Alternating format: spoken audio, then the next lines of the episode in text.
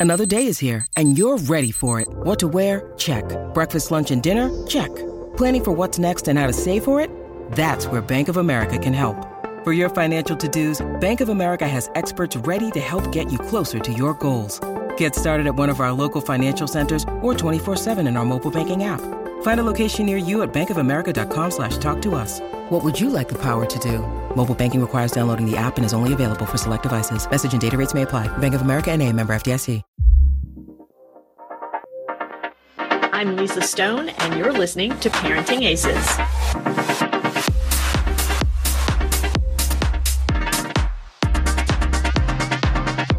Welcome to season 12 of the ParentingAces podcast, a proud member of the Tennis Channel Podcast Network. I'm your host, Lisa Stone, and this week we have with us the head women's coach from Harvard Tennis, Traci Green. And I am so, so excited about this conversation. I have been wanting to get Traci on the podcast for quite a while finally had the opportunity to meet and chat with her at the USTA National Hard Courts in San Diego this summer. And um, I'm just so grateful for her taking time to join us on the podcast today. If you're not familiar with the Ivy League and tennis specifically in the Ivy League, this is a great episode for you to listen to. It will give you a better understanding of what recruiting looks like, what a typical day is like, and what the financials are like at the Ivy schools. So sit back, relax, and enjoy my conversation with Coach Traci Green. Traci Green of Harvard Women's Tennis. We are so thrilled to have you on the podcast. Um, just, I'm really excited for this conversation. Thanks so much for taking time out to do this. Thank you for having me, Lisa. Glad to be here. Yeah, it's, you know, we met um, at the National Hard Courts down in San Diego. And I think I told you I've been wanting to interview you for a while. And I think it's always so interesting to get coaches from different types of college tennis programs so that families understand all the different options that are available to them. And certainly having you from Harvard, from an Ivy League school, is just such an honor. So I'm looking very forward to this. Thank you. So, to get us started, I am going to ask you the question that I ask all of our guests the first time they come on, which is to give us a little bit of your tennis story. How did you get introduced to the sport and what was your journey like? Sure. So, my parents did not play tennis. Um, they were fans of all sports. They liked to watch tennis on television, basketball, football, college sports, especially. My mom was a professor, actually a college coach of lacrosse. So, naturally, she would like to, you know, be around college sports, um, especially with lacrosse. That was her sport. Her name. I never, you know, saw them, you know, really playing tennis. I probably like once or twice, maybe on vacation. But here uh, in all sports youth camp, I was like 10 years old. Uh, one of the sports options was tennis.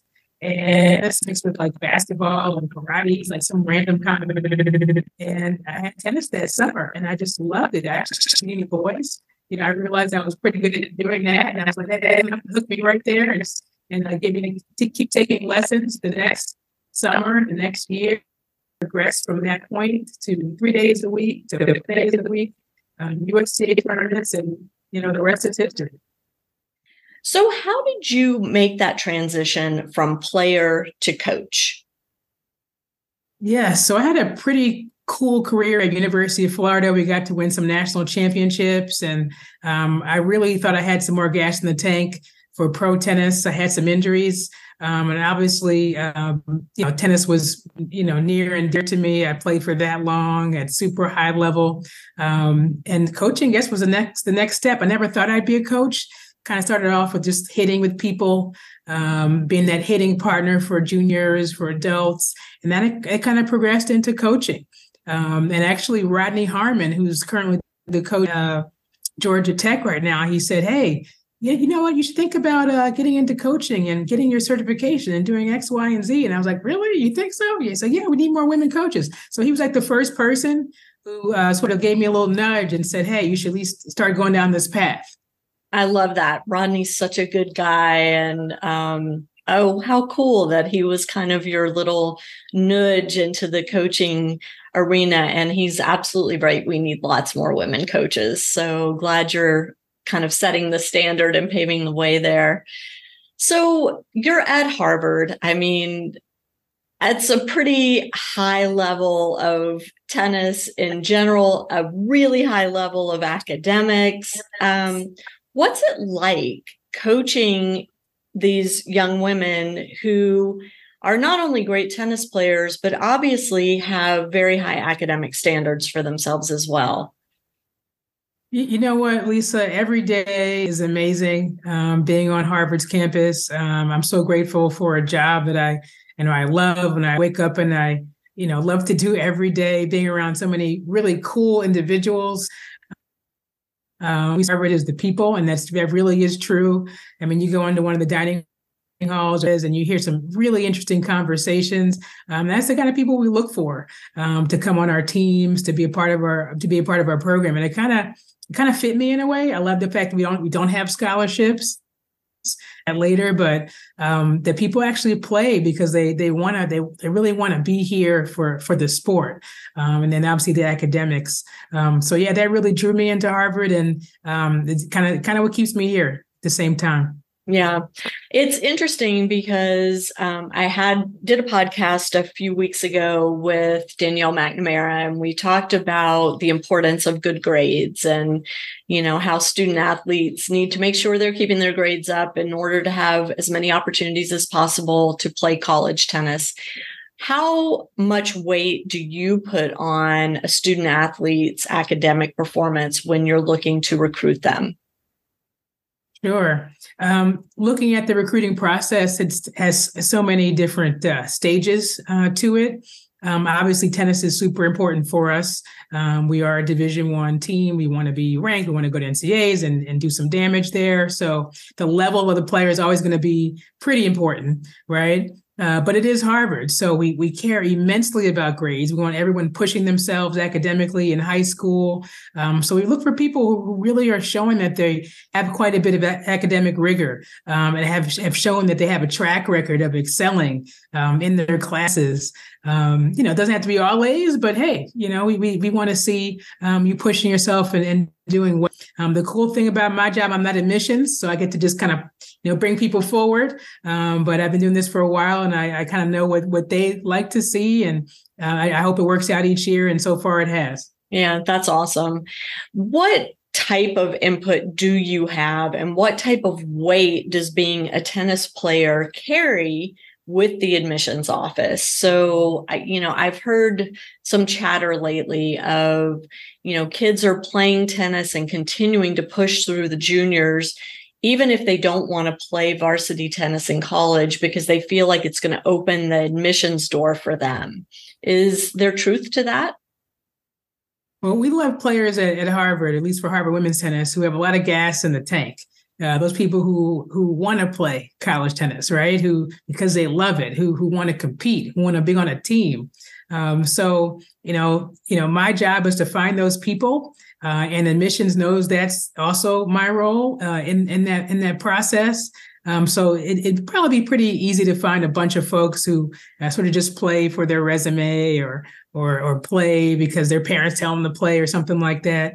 Um, but finding those folks who truly love the game, that's what I go out to do or seek to do, you know, every summer, every year. Um, I like to say, I like to think that uh, our team is, is full of those types of people right now. So when you're at a tournament like National Hard Courts down in San Diego, what is your role there? What is it that you're seeking to accomplish being on site? Honestly, when I go to San Diego for hard courts, a lot of the time it's really about putting names with faces and faces with names. So you'd be surprised, um, you know, how many videos you get, but then how many videos you don't get, right? So just how many emails you've uh, come across and text messages and a few phone calls, but you really haven't seen that person up close and personal. Um, our staff, we like to see people play at least a couple times um, before we, you know, have them come on a visit. Occasionally, it's one time. If it's if they're like, you know, amazing, we just know it's probably going to be a good fit. Um, but seeing people play multiple times is is is invaluable, right? You see them play when they're playing, you know, well, maybe when they're down, when they're up. Uh, maybe you see them playing at different stages of their tennis career. Maybe they were, you know, second year 16s, and now you see them you know, first year 18s, and they made a, a, couple adjustments in their game. Maybe they've grown, gotten stronger, you name it, overcome an injury, you name it. So um, I love recruiting. I love getting out on the road, seeing folks. Um, it gets kind of hot some of these locations, I must say, Lisa. Some of these locations you're sweating, you're sweating the whole time. But it but it's fun and and I definitely enjoy it. Yeah. And you, you know, I saw you at the table having conversations with players when they were allowed to talk to you after they were, their tournament was finished or, uh, you know, whatever the NCAA rules allow at this stage of the game. Um, what are some of those conversations like? What are some of the questions that are coming up? And, and is it you asking more of the questions or is it the prospective student athlete asking the questions of you? I'd, I'd, say it's a combination. When we have those types of meetings where you're at a you know some kind of fair or um, symposium of coaches. Um, occasionally, you get people who haven't met you before and they want to meet you and they have specific questions they want to ask, and that's always great. It's always great when you have someone who's super organized and they know exactly what they want to, you know, get from you. Um, and then for on our side, sometimes we already, you know, met the person, or maybe once, maybe twice, and you know that meeting's really about just checking in. How are you? Good to see you. What what time do you play? What are you working on this week? What are your goals for this tournament? Uh, type of conversation. So it really depends um, on the individual. Um, sometimes people are just seeking out information about your school. You know, are you are there more? Uh, are you looking at more players that are like me right now? Like, what are you looking for? And I think that's super important for players in general um, to not be afraid to ask a coach what they're looking for. Obviously, there's so many tools you can use to try to research teams and try to figure that out yourself. But sometimes we're just guessing. Some people, uh, people sometimes come up to me and say, "Hey, I see that you're looking for a, you know, WTN this number or UTR this number," and I'm like, "What, what makes you, what makes you say that?" You know, so I think just getting it directly from the horse's mouth is always uh, a good, uh, good practice and. Um, you know, I, there's no shame in the game to ask a coach directly, you know, what are you looking for? Or, you know, how many players like me are you looking for that are my year? Something like that. Mm-hmm. And I mean, you mentioned WTN, UTR. How much weight do you personally put on these ratings and rankings when you're going through the recruiting process? Sure. Well, it seems like uh, WTN is carrying more and more weight, you know, every week. Um, so probably definitely more with that. Uh, definitely for our college players and their rankings and things of that nature. Um, but they're all great tools, right? They're all great tools to help us um, you know understand the level of a player and how they're moving week to week. Um, nothing beats the naked eye. Nothing beats seeing a match in person. Um, occasionally uh, you know I, I, think sometimes you know you can overanalyze with numbers and things like that and get all you know get all in your head. Um, and it's funny because you look at some players on our team and some will know way more about ratings and the, you know the younger ones will know way more than, than the older ones. They're like what is that? I don't know. They're like it's this. You know they tell them what it is um, so I think I think it really depends um, on how you use it, but I think they're great tools, um, super useful, um, and it's just a, it's really about how you how you find a way to use it for for your purpose. Yeah, and I mean you know, it's one of those things that I think people tend to get bogged down in the rating and ranking and forget that you still have to be able to play tennis. you still have to be able to compete.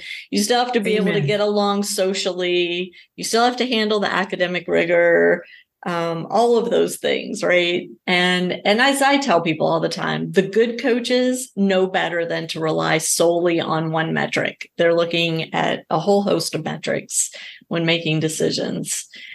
Exactly. Have, have you found since you've been at Harvard that you've been able to create a certain culture? And have you seen that culture change at all over your tenure there? Or, you know, did you come in on day one and say, this is the kind of team culture I want to have, and I'm committed to making this happen and bringing players in who can support that? Yeah, so that's a that's an interesting one. So I'm I'm one of those uh, coaches. I rely heavily uh, on our players uh, to help determine you know our altitude, where we're going to go. Right, each season, um, every season is so different. You know, some years, you know, like a couple years ago, we had the pandemic, right? right? So, like, how was our culture that year, right? How was our culture for people who had no season and now they have, you know, season for the first time? So it's like every year, it's like you have different ingredients uh, you're using. You know, like let's say in the kitchen, like as a coach, you're like you know you're like a chef in the kitchen. And some years you have a stocked refrigerator, like like the you know, like one of these cooking shows you see on Cooking Channel, right? right? And some years you have like an apple, right, and a pear, and that's it. What can you make? what can you make with that? Uh, like the pandemic a few years ago um, in the Ivy League, but um, you know, you got to love it, right? You have to have a strategy. You have to stand for something. Uh, we stand for family, uh, reaching our potential, getting a little bit better every day, having fun, right? So if you stand you know, close to your core values, you're never going to go wrong. Um, right now, right now we have a very close knit culture, um, a team that you know we care for one another care about academics, care about sports, we care about competing. Um, the key word is care. So if you're for that as a coach, it really just, you know, trickles down usually the rest of your staff the rest of your team and and uh, hopefully your, your leadership so whether you have captains or senior leaders or just regular leaders on your team hopefully that trickles down and and really emanates off everyone yeah i love that what's a day in the life look like for a harvard women's tennis player Ooh, good question. Good question. Give it give us um, a fall scenario with during tournament yeah. season, which is you're just entering versus yes. spring scenario where you know we're playing sure. So so so fall scenario you know we'll have the individual tournaments. So some of our top players will be getting ready for regionals or super regionals or all american. That's what's going on like right now as we speak uh, during this interview. So we're getting folks ready um, folks, you know, train usually the second half of the uh, summer, a little more in, with more intensity to get ready for the fall season. We've done fitness testing. We're about to ramp up on our fitness. We like to like kind of load up on our fitness in the fall, so we kind of do more and have more injury injury preventative uh, mindset in the spring. Um, and yeah, that's basically how the fall goes. Really individually, individual, individually based. Uh, sometimes we'll have what we call hidden dual events. Uh, we have some at home. We're about to go to uh, Notre Dame in a couple weeks where we'll play another team. And it feels like a dual match, but it really isn't. Um, so you get a chance to compete as an individual, but you, you sort of get the team feel at the same time. So we'll do a few of those. Um, at the very end of the season, we kind of move indoors at Harvard, which is nice. So you get to go to class and, you know, you kind of have more of a set practice time. So you don't have as many, you know, small group practices because we can outside, outside, we can go anytime you want during the day, you know. Yeah. Um, so we have a lot of, a lot of small small group is, but we kind of will have more set practices, practice times once it gets a little cooler in New England. Um, and we share our courts with our men's team. Um, and then once we get to January, people go home for the break into January, and it's totally team focused. Um, my favorite time of the the team season is, is January. People come back ready to go, ready to get uh, ready to get working. Um, we usually try to sprinkle in some some ranked opponents. Uh, we, we sprinkle in uh, what we call ECACs, which is a tournament that we play generally with other Ivy League schools. It's always fun to mix it up and play a three day tournament where you're playing other Ivy school. Uh, that's always fun. Um, you hear me say fun a lot because I feel like competing is fun and we try to make it fun mentally for our team. So um, yes, it's going to be a challenge, but we think everything's going to be fun. It's just the way how, how we how we're going to approach it, right? Yeah. Um, and then yeah, then we go on to a spring our spring trip, and then we, after that we have our Ivy season, which again is more fun. We have a home and away situation in the Ivy League, so every year you either play another school home or you play them away. Um, we don't have a tournament, which is pretty pretty interesting. Uh, you know, Ivy League tradition right now. So right now we don't have a tournament. So it's basically your win loss record. So every match counts, uh, which makes and it. That, uh, sorry, but that determines whether or not you get into the end of the year NCAA tournament. Correct. Exactly. So the okay. team with the highest, with the, with the best uh, results, the best uh, record, is the team that wins the conference championship. And there, there can be a tie, you know, because there are eight teams, and there there could be a tie. or There is a tie some years. And teams that's the team that's the highest ranked nationally gets to go to NCAAs, and that's um, that's happened to you know a few years. Sometimes it's three way tie, right? Um, but that's that's the beauty of the Ivy League. You never know what's going to happen. We have so much parity in the league, which makes it again makes it very fun. So you mentioned a few minutes ago about the fact that Ivies don't have athletic scholarships. Other than that, what makes the Ivy League different from other Division 1 conferences? Honestly, you know, not a ton. I, I can only really speak to, you know, Harvard specifically. That's that's what I know best. Um, but for Harvard, I mean, budgetarily, I think we we we like to compete with you know some of the top schools out there as much as we can. You know, we offer you know, everything you can think of to support our, our players um, whether it's you know rackets, stringing, massages, you, you name it. Um, you have to come visit and talk to me to know all the details, right? And I can't give it all away right here on this podcast. Um, but but yeah, you know, we we try to make things. Um, you know, get people what they need, right? All the tools they need to be successful, um, to be a cohesive team. You know, whether it's mental training, um, whether it's you know additional uh, workouts with a with a fitness coach, um, you name it. And I, I think, um, you know, again, I'm grateful to be at a school where we do have a, a, a great budget and we have uh, friends that care deeply about our program and alums that care deeply about our program and the direction um, that it's going and that it's gone. Um, and, and yeah, I mean, it's, it's, I'd say we're very, very competitive with, with top schools. At what point in the recruiting process do you want a prospective student athlete to start talking budget with you?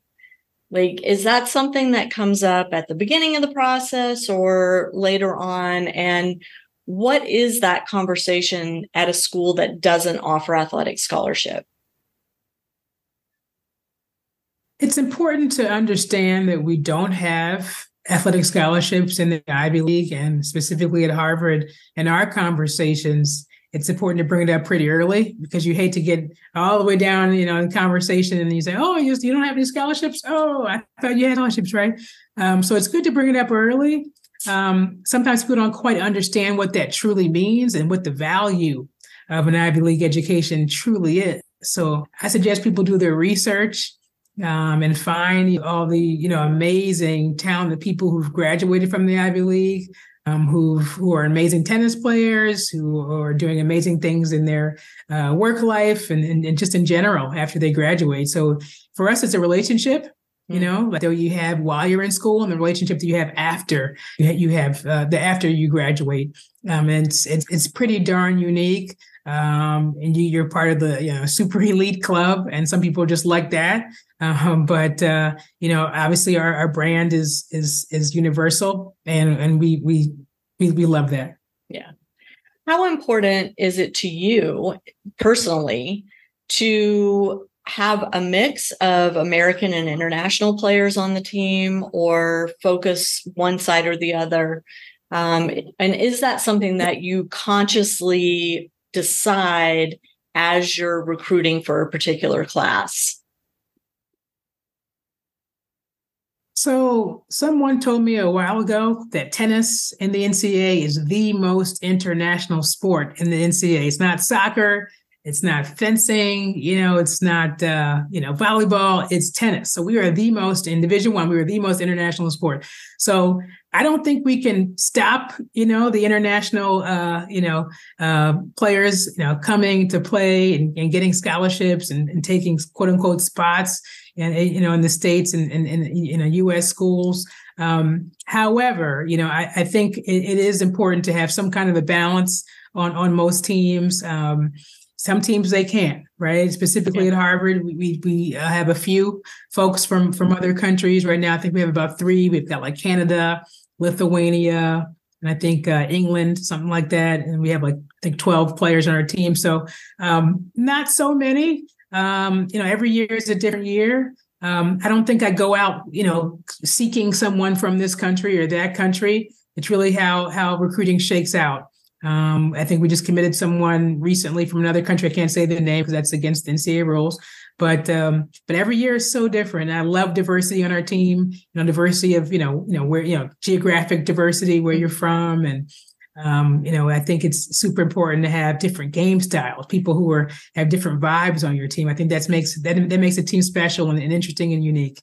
I agree with you. And I, you know, people that have been listening to this podcast a while know that I've kind of changed my tune around all this. Um, once my son went to college and met his best friend slash roommate slash teammate who's from New Zealand, who he now lives with in Auckland. so, um, you know, I it made me understand even more the value of having a diverse population on the team because college is a time you're supposed to learn about other cultures and other people and other ways of life. And it's supposedly a time where you start questioning who you are and and who you want to be um, post college and And so I think it's super valuable, but I, you know, I also understand the concern from some people that feel like, you know, when you look at a roster that there's not a single American player, that's can be problematic from another you know another angle. But um yeah i think it's it's really cool that diversity is is part of your mission and your recruiting process. And helping all of these young women learn about people from different cultures different backgrounds whether it's different countries or not we're all we all come with our own story. So very cool that that you provide a space for them to share and learn from each other. I love that. I love that.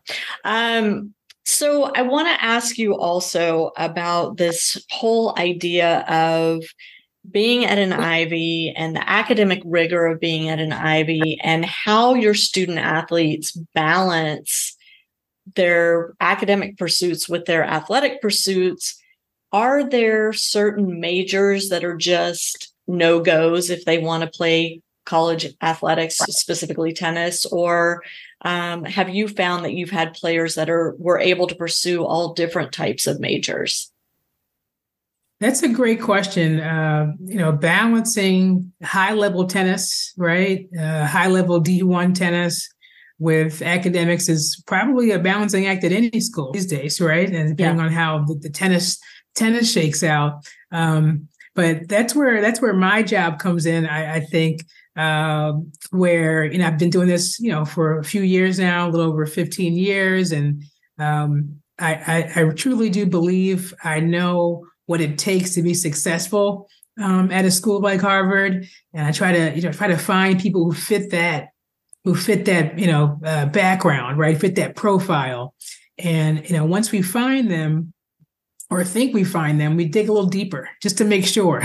yeah. Uh, you never know, right? But you, you dig a little deeper um, just to make sure. And you, you have a lot of phone calls, you know, you have visits, um, you have conversations, um, you talk to people who know uh, the recruits um, just to really make sure it's the right fit because you do have to push yourself at the junior level you know at the at the high school level you have to be pushing yourself academically pushing yourself in the tennis at the same time. So if you're doing both at the same time, you're going to come to college and do both at the same time. So you can't just do one, just tennis and you know medium school, or just medium tennis and hard school, and just expect to come uh, to a school like Harvard and, really excel.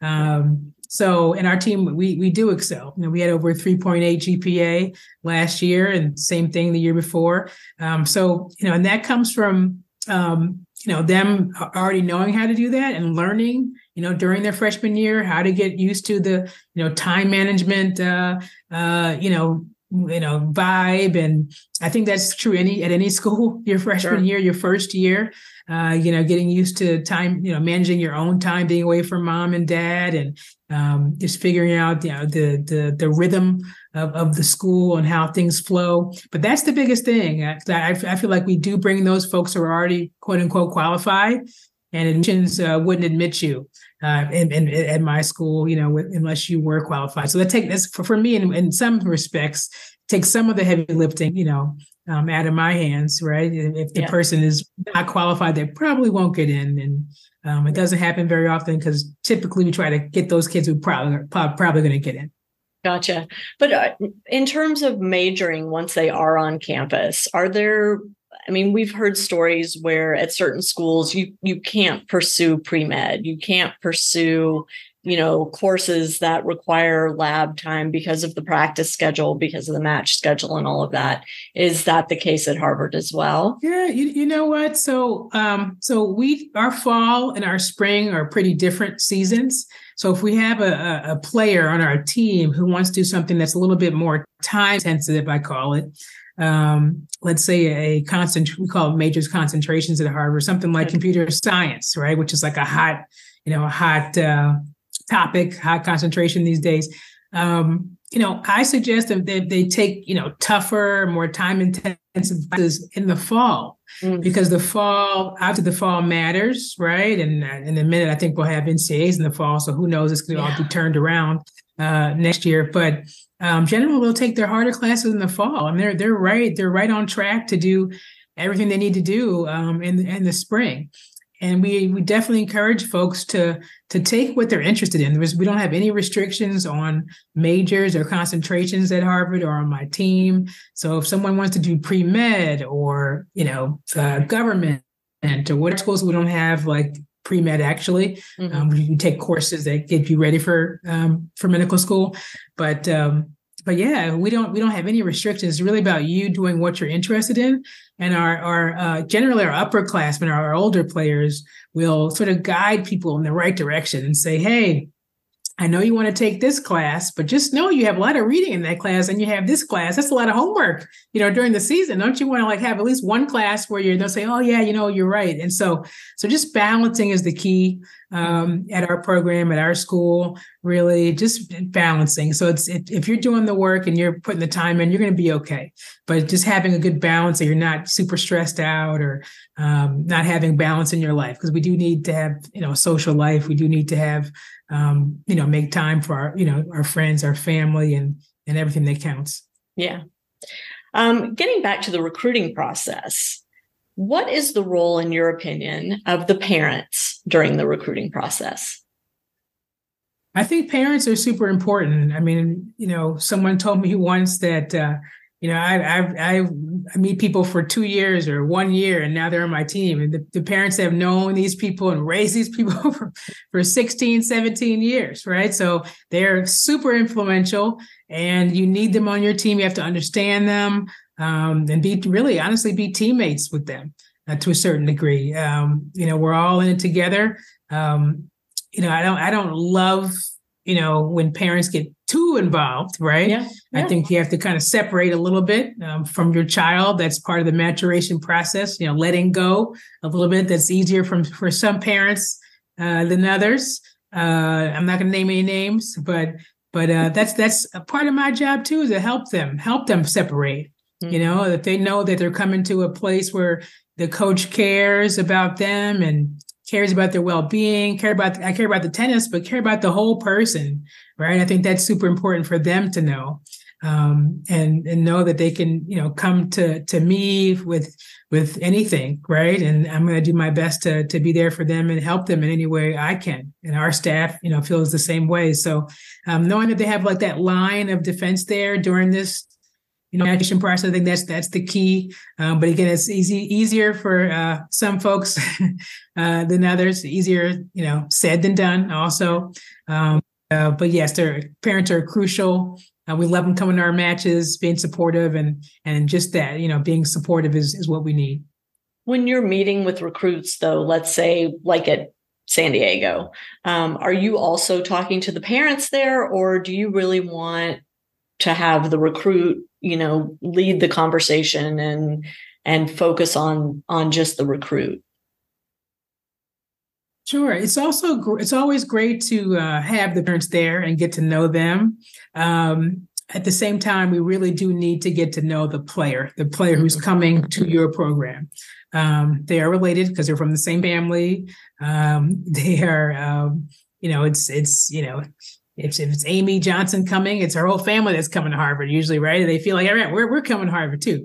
But you got to get to know Amy, the recruit. Um, this fictional character I just made up. There's no Amy, but um, yeah, yeah. How is Amy? Like, how does Amy think? You know, how, how I got to get inside Amy's head and figure out what Amy wants. And sometimes it's hard to do. Parents are right there if they're answering all, all, the questions. So occasionally we do separate. So we get to have Amy, you know, by herself. Um, if I've already spent a quality, you know, a good amount of time with with Amy, maybe I do want the parents there. Maybe we have a Zoom. Maybe we have them at the at the um, at a meeting, at a tournament, or something like that. So we all can be on the same page because we do need to be on the same page, right? Yeah. I mean, Amy does have parents who are probably paying something, you know, or you know, helping with her organization and just um, uh, just just helping her get where she needs to go and achieve her right. goals. So Amy needs to recognize that as well. Um, but yeah, I think they're a huge part of the huge part of the equation. It's just we do we do like to hear the the the the, the, the player's voice as much as possible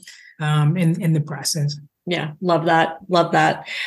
How far in advance do you recruit? There's so much speculation, uh, you know, among the parents chit chatting at tournaments and stuff. Oh, you know, if if a coach hasn't tapped you by the time you're in eighth grade, you know, you have no hope in going to that school.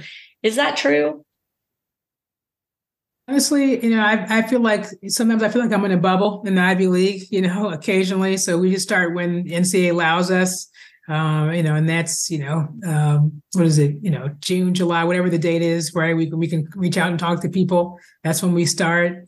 Um, you know, again, I, I love it because it's kind of like a, a, turning a whole new chapter um, on on people going into their junior year. Um, and we're, we're not in a super rush generally at Harvard because it is a process of understanding the people, getting to know people. Um, now, occasionally there are people you've seen play before they get to be a rising junior. So you've heard about them, you've seen them maybe a little more in the phenom category, um, but those conversations don't get don't take place until um, you know until you're allowed. So there's the anticipation aspect, um, which I love, and um, you know, and you just never know. You never know who's out there. And now with international tennis, you know, that makes the it makes the you know recruiting pool even wider. Right. And just a reminder to everybody the coaches can't reach out to the player until the summer before junior year, but the players can reach out to the coaches anytime. So, um, you know, if if you're interested in a particular program or particular coach, there's no harm in sending emails and making that introduction, even though they can't engage with you until after your junior year. So, um, just a reminder for that. Um, don't wait until the last minute. Um, what else do we need to know about Harvard tennis and and recruiting at the Ivy League? Anything I've left out? it. I mean, we were looking for people from all walks of life, not just Americans, international, you know, all over, you name it, no, no specific part of the country. Um, and do reach out, like you said. You know, sometimes we miss people at tournaments. Um, I do use WTN. I will look at all all the tools. Um, however, you know, we're only you know two or three people on staff, so we might miss some folks. So do reach out. Do send an email. Uh, do send updates on how you're doing at tournaments and your progress. And just because you don't hear back right away doesn't mean we don't read the read the emails or read the correspondence. Um, I think it's super important to keep coaches updated because then that kind of puts the ball in their court uh, for the next move. Um, and once you do have that, uh, you know, time to communicate with the coach or the opportunity to communicate with the coach, ask the right questions. Be ready to go. Be be be buttoned up uh, be ready to ask the right questions so you can get um, information you need to make the right choice for the rest of the process. Can you tell if a prospective student athlete has done their research on Harvard and on you as a coach and on your team? I mean, and is and how important is that to you when you're recruiting? Generally, I, I feel we can tell when people have done research. Um, I feel like we have a pretty st- solid history tennis wise. uh, via our results, they can tell that we've, you know, we're a pretty solid program. So I think folks who are just starting out tennis, if they shoot us an email, you know, we, we know right away, probably, you know, having done a lot of research. You know, I've been playing for one year. I'm really interested in your interested in your product. like, okay, well, hmm, this might not be for you. Uh, but you know, then you have folks who who really, you know, do their research and they're they're mentioning stuff about our matches and um, just all, all, all types of facts that you know I would find interesting. Um, so you you really can find the difference. Uh, but the key thing is just really putting yourself out there and uh, presenting the coach with the best uh, parts about you as the recruit. Yeah, yeah. You also mentioned that once the indoor season starts up in the Northeast, that y'all are sharing the indoor facility with the men's team. How much interaction is there between the men's and the women's team at Harvard? Because I know at a lot of schools, the teams are completely separate. They rarely travel together. You know, they really don't have much interaction. And then other programs, there's tons of overlap and they're out supporting each other at their own, you know, their matches. And um, yeah. Yes. So how, what's the culture like at Harvard? Sure. So our, our teams are super close. You know, we have a lot of, we share a lot of the same facilities. And, you know, my Zoom background is our indoor courts. We have six uh, beautiful indoor courts there behind me. Um, some mornings we split the courts three and three, and we'll have individual work going on. Um, that's pretty typical on, you know, two or three, you know, mornings a week. Afternoons we split times. We have a couple. We have like a slot for the men, and we have a slot for the women in the afternoon. So we're used to sharing. Um, outdoor courts right now we have 18, so sharing is a little bit easier. We're outside. Uh, we're very fortunate for for that. Um, uh, yeah, and and coming to matches, I mean, the men's matches are. I mean, I I just I still can't get over how loud our Harvard men's matches are. I mean, you have people you know, cheering, you know, their butts off, you know, the from start to finish. Um, women's side, they come support us. We support them. Um, our seasons are just, you know, just so uh, exciting, both of them right? We're, we're both chasing different things, different parts of the season, um, you know, sharing the ups and downs. And uh, the students pretty are, are truly friends, right? Some of them are in the same classes. So it's pretty hard not to support each other when you're in the same classes and you're sharing the same facilities and you're seeing them pretty much every day. So very grateful for um, having, you know, two close teams. Yeah, love that. Anything I've forgotten to ask you? We're we're coming toward the end of our hour and I want to make sure I give you the platform to, you know, share the Harvard gospel with us? Honestly, you know, I, I do I do uh, encourage folks to really uh, give the Ivy League a chance, give the Ivy League a shot. Uh, we don't have scholarships, but you know, we generally um, have an amazing experience that's worth so much more. Um, I can speak for Harvard. Um, you know, just a, an amazing experience, and it's you know, you can't you can't go wrong being at one of the best schools in the world. Yeah, absolutely. And even though there aren't athletic scholarships, there is other financial support available. Um, and I know, you know, the Harvard bursar's office, or I think it's the bursar's office, is where you would go to find out what other financial support is available loans, um, scholarships, work study. There's always ways to fund your education, even when there's not a tennis scholarship on the table. Yes, uh, financial aid is abundant here. So we suggest people who think they need aid because we are a need based uh, you know program. You know, come and, and, and figure out what you need. You know, have your parents you know uh, use the financial aid calculator.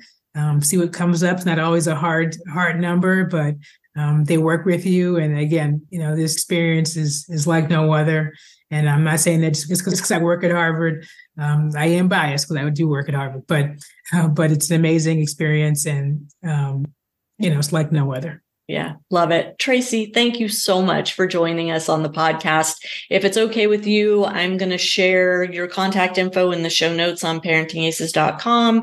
So for any of you watching, if if you have questions for Traci about the Harvard women's tennis program, please do reach out to her. She's incredibly responsive, even though she's one of the busiest people I've ever come across. Um, but uh, I, I just I want everyone to feel like an Ivy education, an Ivy tennis experience is out there and is available if that's something that you want. And don't write it off just because they don't have athletic scholarships or don't write it off just because you don't have a 4.5 GPA. You may still be a great fit, right? Amen. Yes, it's a, it's an amazing experience.